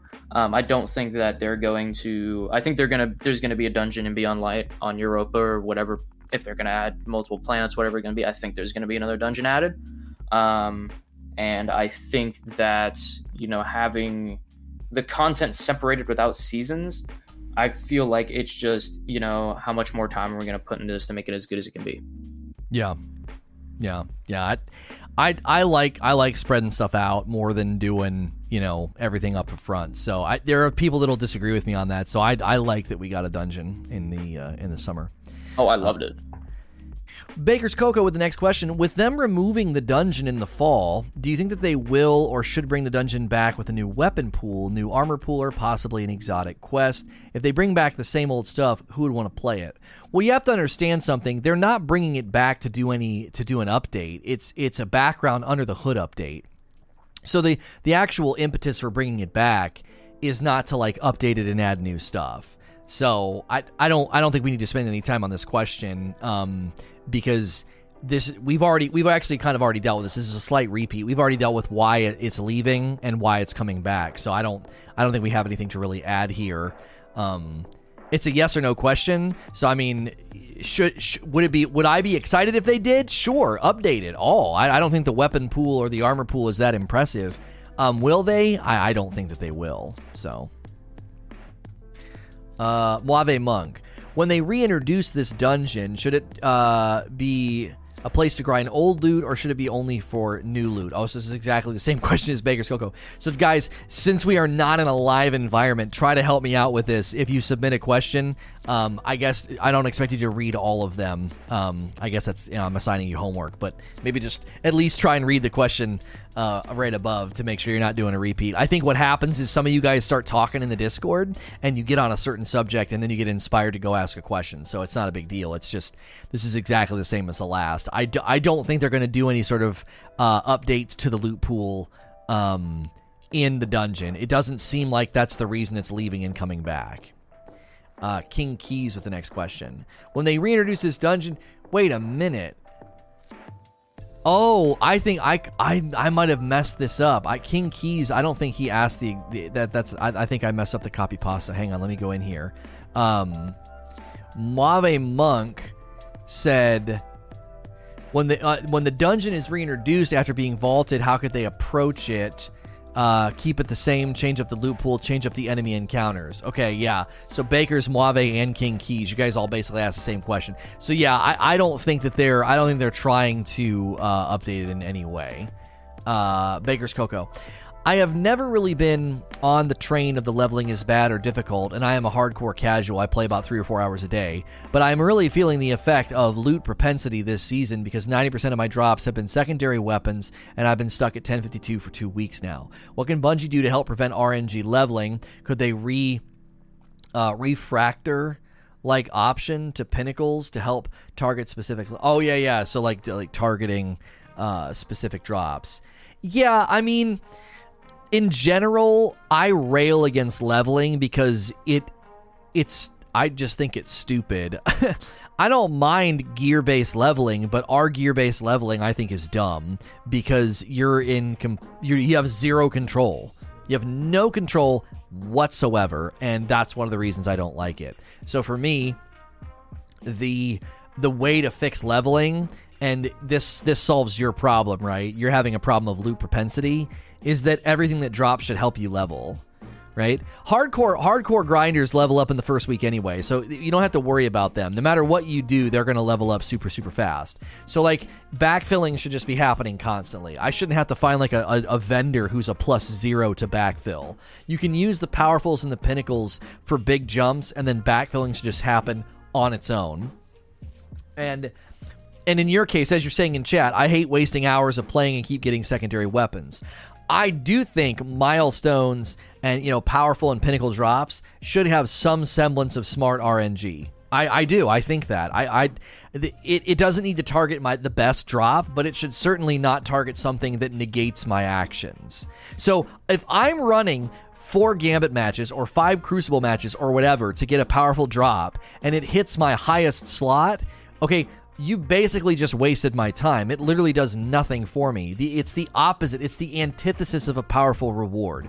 Powerful, powerful rewards should be structured in a way so they are at least a bump of some sort. They should not be targeting a, a, a spot that doesn't do anything for you. That's antithetical. It's contradictory.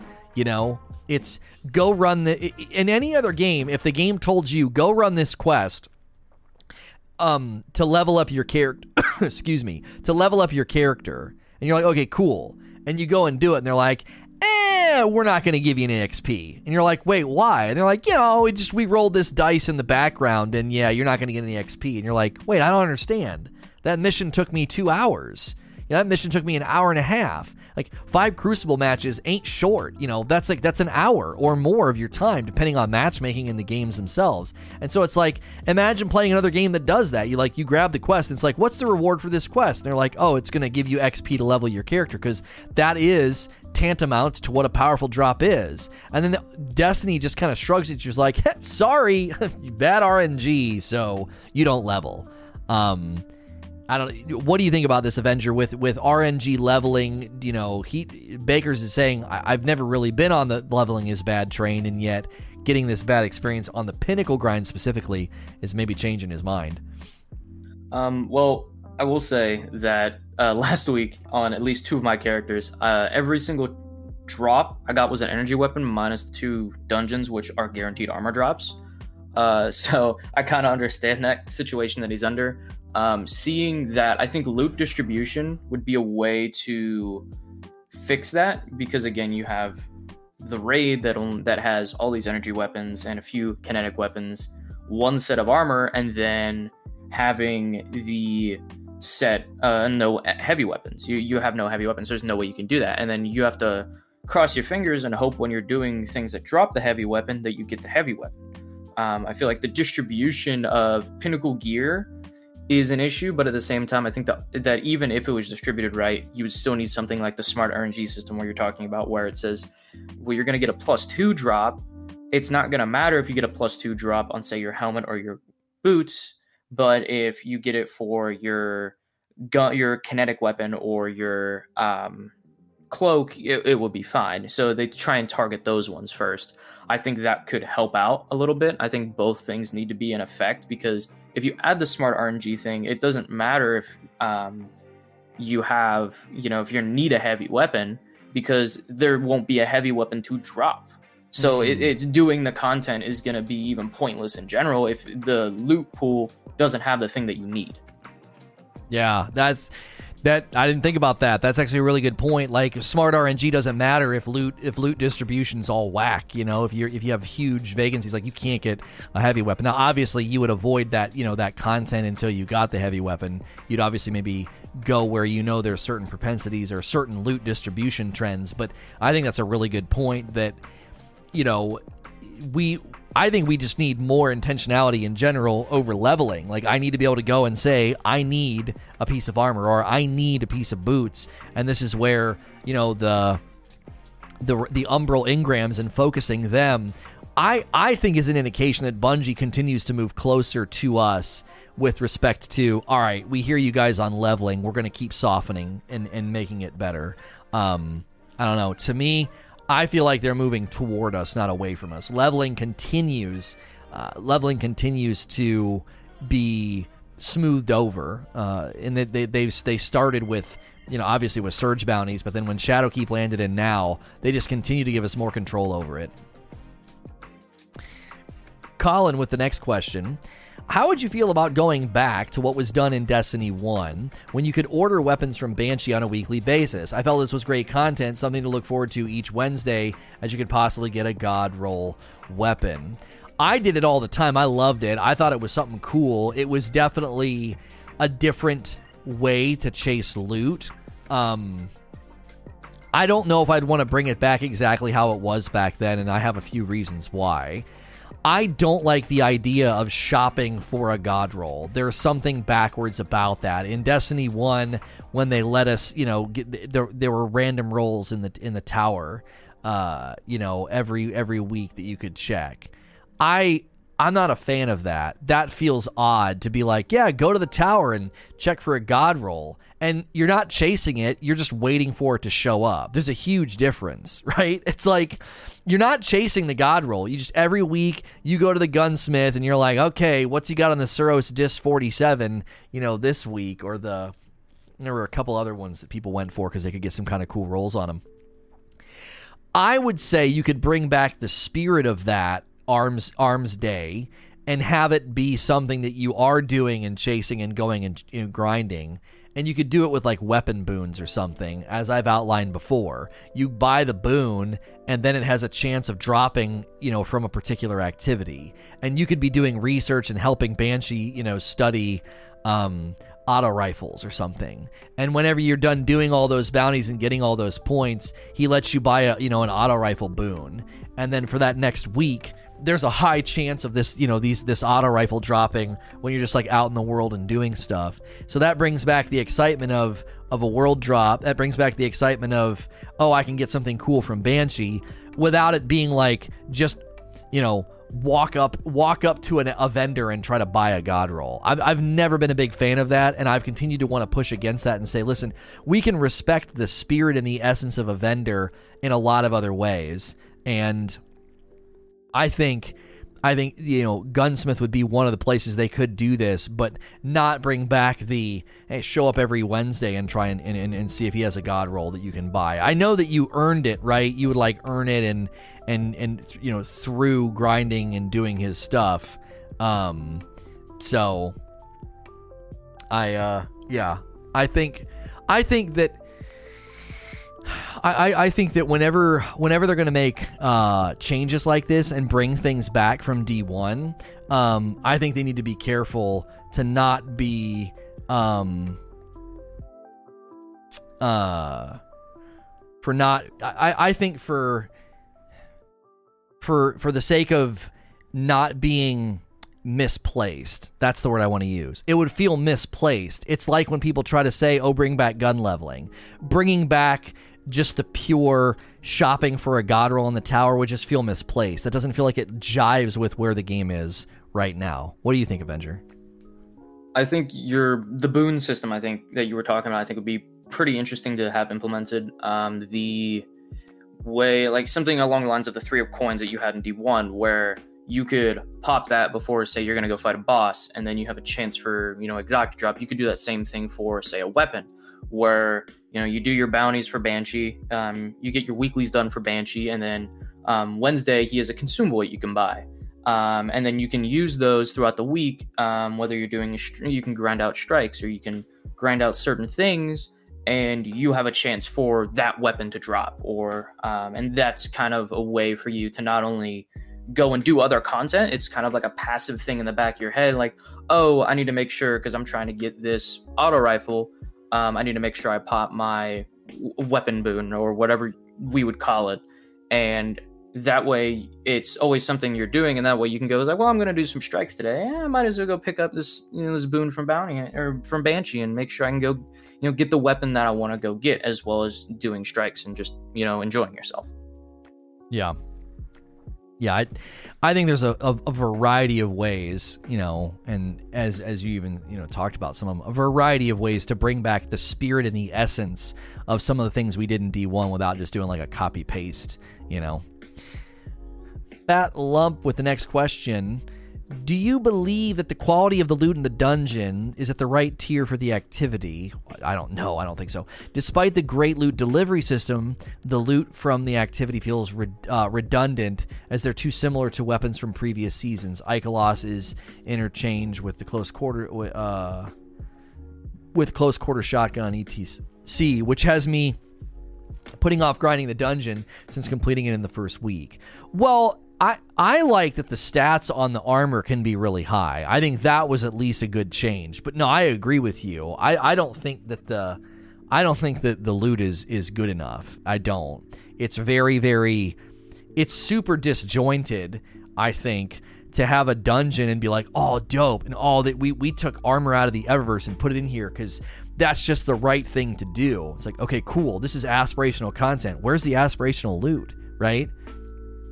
But this is consistent with De- Destiny pre year four. Year four is supposed to be a hinge that the game turns on. We should not be in this scenario ever again, and I hope this is the last time because year four is supposed to be when things turn, and that's when we're supposed to get into a, an environment where a dungeon doesn't look like this we, we should not be ever saying ever again after September, yeah, man, that dungeon or that raid, yeah, the loot's just not any good. That should never have been a, a sentence that's uttered anyway, and it definitely can't be beyond beyond now. So part of me kind of wishes they would have held on to this dungeon and only release it in year 4 so it could have gotten the proper loot treatment and maybe in relation to, you know, two or three of you were asking, you know, what if the, will they update the loot when it comes back? I I now that I'm thinking about it, I kind of hope they do. I think there's an impetus to do that because, you know, it was it was delivered in year 3 when we were still in this weird limbo period of not having truly great loot in the end game. Um I don't know. What what do you think, Avenger? As someone who plays a lot of endgame content, seeing the the least the guns, I was very kind of just this is it. Um, I feel like the bringing back the trials and the night armor, I think, was a good introduction. You know, like you said, you know, you have the armor from you know Eververse because that's the right thing to do. That's a cool addition as well, but people aren't just going a hundred. Like they want guns, and for having endgame content, for having subpar to mediocre weapons with all right perk pool distributions, it's kind of like, well, why? If I'm not getting an armor piece with a high stat roll I shouldn't even do the dungeon because you, most nine times out of ten, you're not going to go into the dungeon and get a weapon and be like, "Dang, I really needed that," because you, you really don't.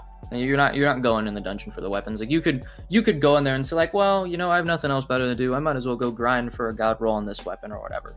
Um, so I feel like that definitely there needs to be aspirational content with aspirational loot. And I feel like they missed the mark with this, and I'm hoping that year four will bring back that I want to do aspirational content because there's aspirational loot, not, oh, there's some interesting loot in this aspirational content.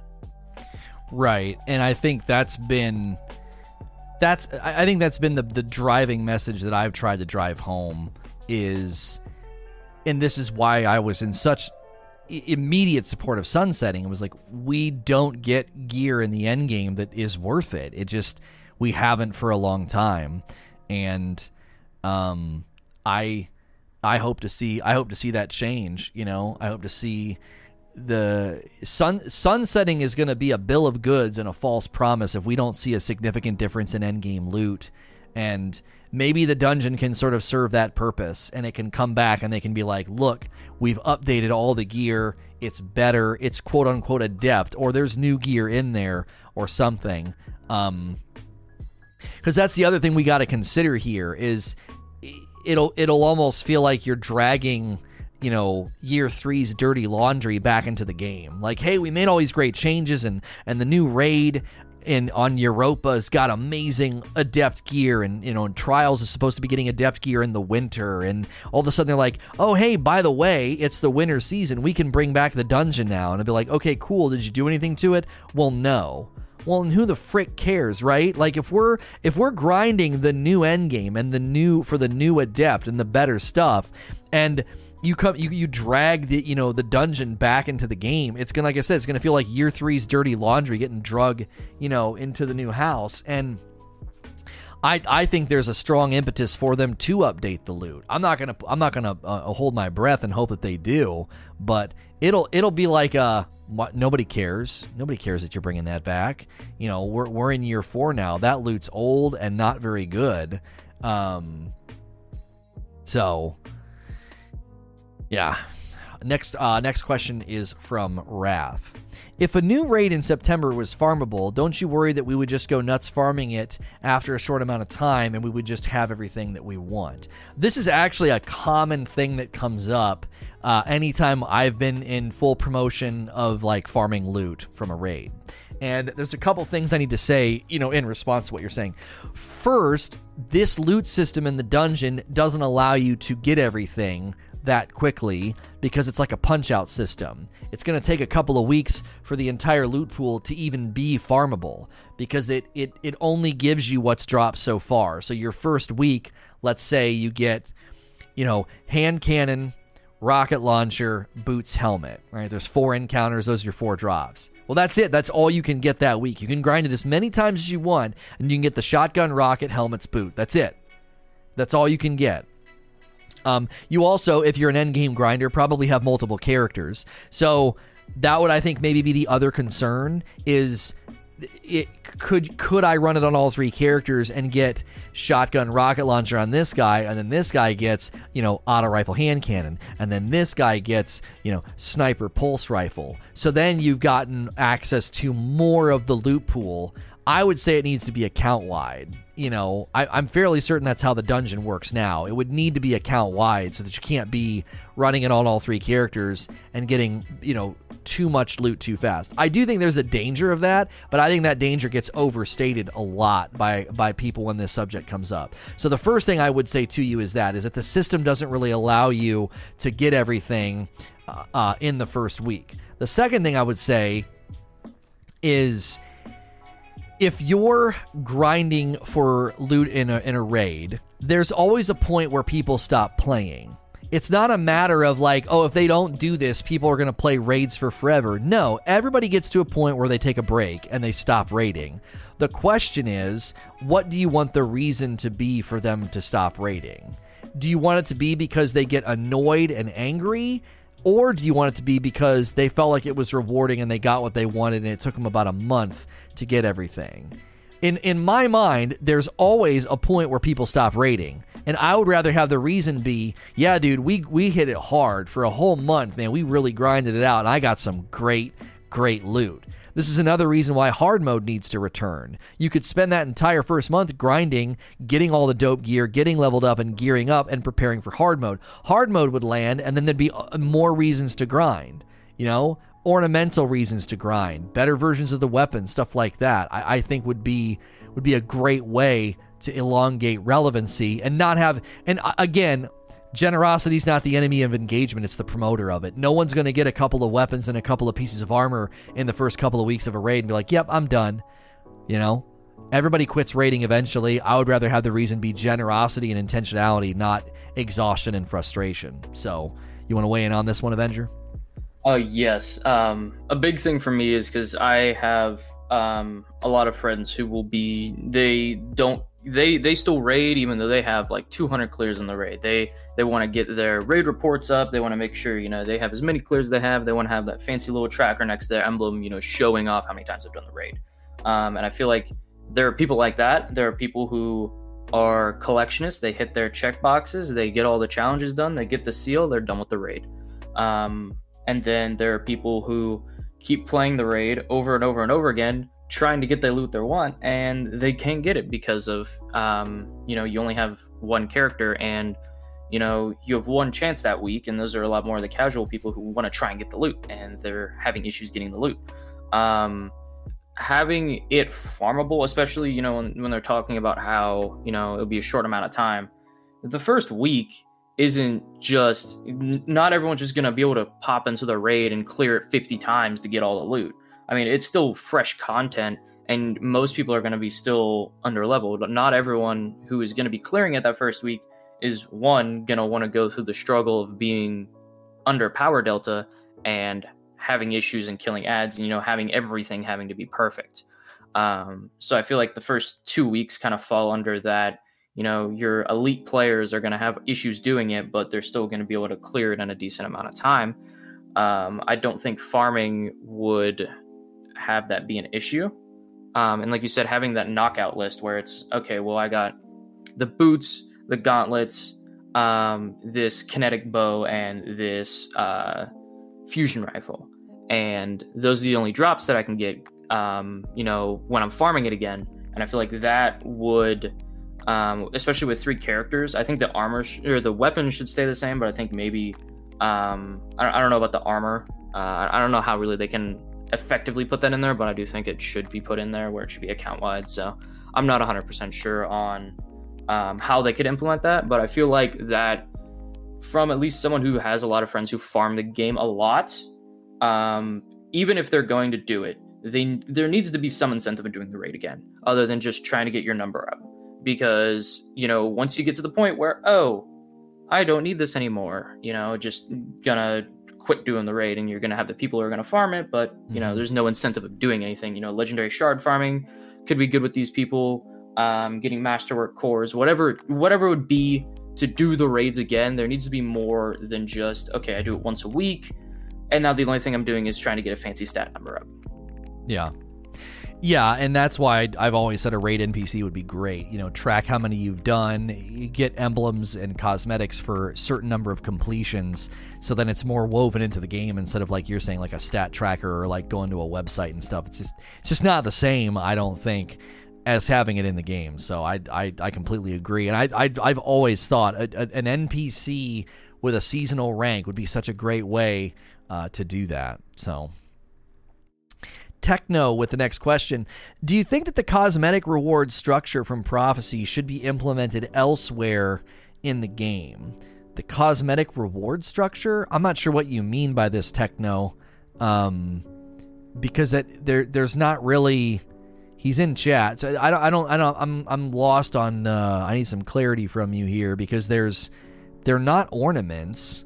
There. There's the the two. There's like the two. He might not even be listening. I don't think he's listening. No, he's th- not. I think it's the more of how he's talking about the um, the cosmetics for you know the emblem, the sparrow, and the ghost shell. I think that's what he's trying to hint at there. Oh, oh, oh, oh. Um, and you get those you get those from um fl- like solo flawless right so yeah okay all right so what do i think about that well somebody asked about that earlier and they pitted it against like an rng drop so i'll answer your question a little bit differently i i've continued to think that doing things for slow, solo flawless and challenges is a great way to implement the cosmetics. If it's literally just like a, oh the sparrow can drop, oh the ship can drop, and that's just kind of it, I, that's cool because it's like the Nano Phoenix. But um, I also think having it be a testimony of hey this guy did this challenge. I would say challenges like solo and flawless those should be armor ornamentation. I think that's more visible. That's more. That's something that you get to see. I think sparrows and ships uh, could just be like really low drop rates like the Nano Phoenix. I I don't necessarily know if one is better than the other, but that in my mind when I think about it, I would consider doing a solo flawless if I could get an entire like ornament set for my armor because then I get to strut around with that on. That to me is a more of a trophy than like an emblem uh, even a ghost or a sparrow, I don't think is good enough. I think those are better suited as turn those into Sasquatch, create a nano phoenix effect where, yeah, it's really rare, holy moly, it's really hard to get because it just doesn't drop all that often. And then that pairs well with the farmability of the raid, right? Or the farmability of a dungeon. You just run it over and over and over again. If I'm going to take the time to do a significant challenge, either as a team in a raid, like a raid challenge, or like a solo flawless, I really feel like armor ornamentation is perfect for that. And I feel like raid challenges would be a great way to trickle this out because you could have, you know, four or five raid encounters. Well, now you have four or five challenges. That's one armor ornament per challenge. So once you do them all, you have a full set. I, I don't know. I think that to me is is is more of a way to strut around. Uh, do, what do you think, Avenger? Is that where do you land on? If I do solo flawless, do you think? like sparrows and, and ships are good enough, or would you rather see it be armor ornamentation or gun ornamentation? I think either you know the armor ornamentation, or like you said before, and a gun ornamentation. Um, the interesting thing to me is uh, that they have these systems where you have the ornaments, and say you're looking at the trials armor. Um, the trials armor you put on a different emblem changes the glow on it. So maybe you can have an emblem for doing solo flawless, or maybe like you do a flawless raid, right? and there's five encounters for the raid. Every single time you do the challenge for a raid, you get the ornament for the armor. But if you do a flawless raid, you get that emblem. That emblem might make it have a different glow, or maybe it changes. So you could look at it and say, well, he did all the challenges and he has the flawless, and you know that he did all the challenges in the flawless because his armor is different color, or maybe it changes the armor in some different way. Because you, we've already seen how they can do cosmetic wise with the trials armor, how emblems are tied somehow to it. They they hinted at it with auras, and then they made it farther along with um, the glows on it. So I feel like if they implement that more into the system, I think that could make it so it you doing the challenges, you going out of your way and trying to do these things could make it so it's more rewarding. Yeah. Yeah, I like that too because like you could have the individual challenges and then have like the capstone challenge be flawless. Like you said, you get the you get the emblem almost as a capstone to all of the work that you've done. You know, and if you don't want to do flawless, you still get all those rewards from all those challenges. You still get all that stuff.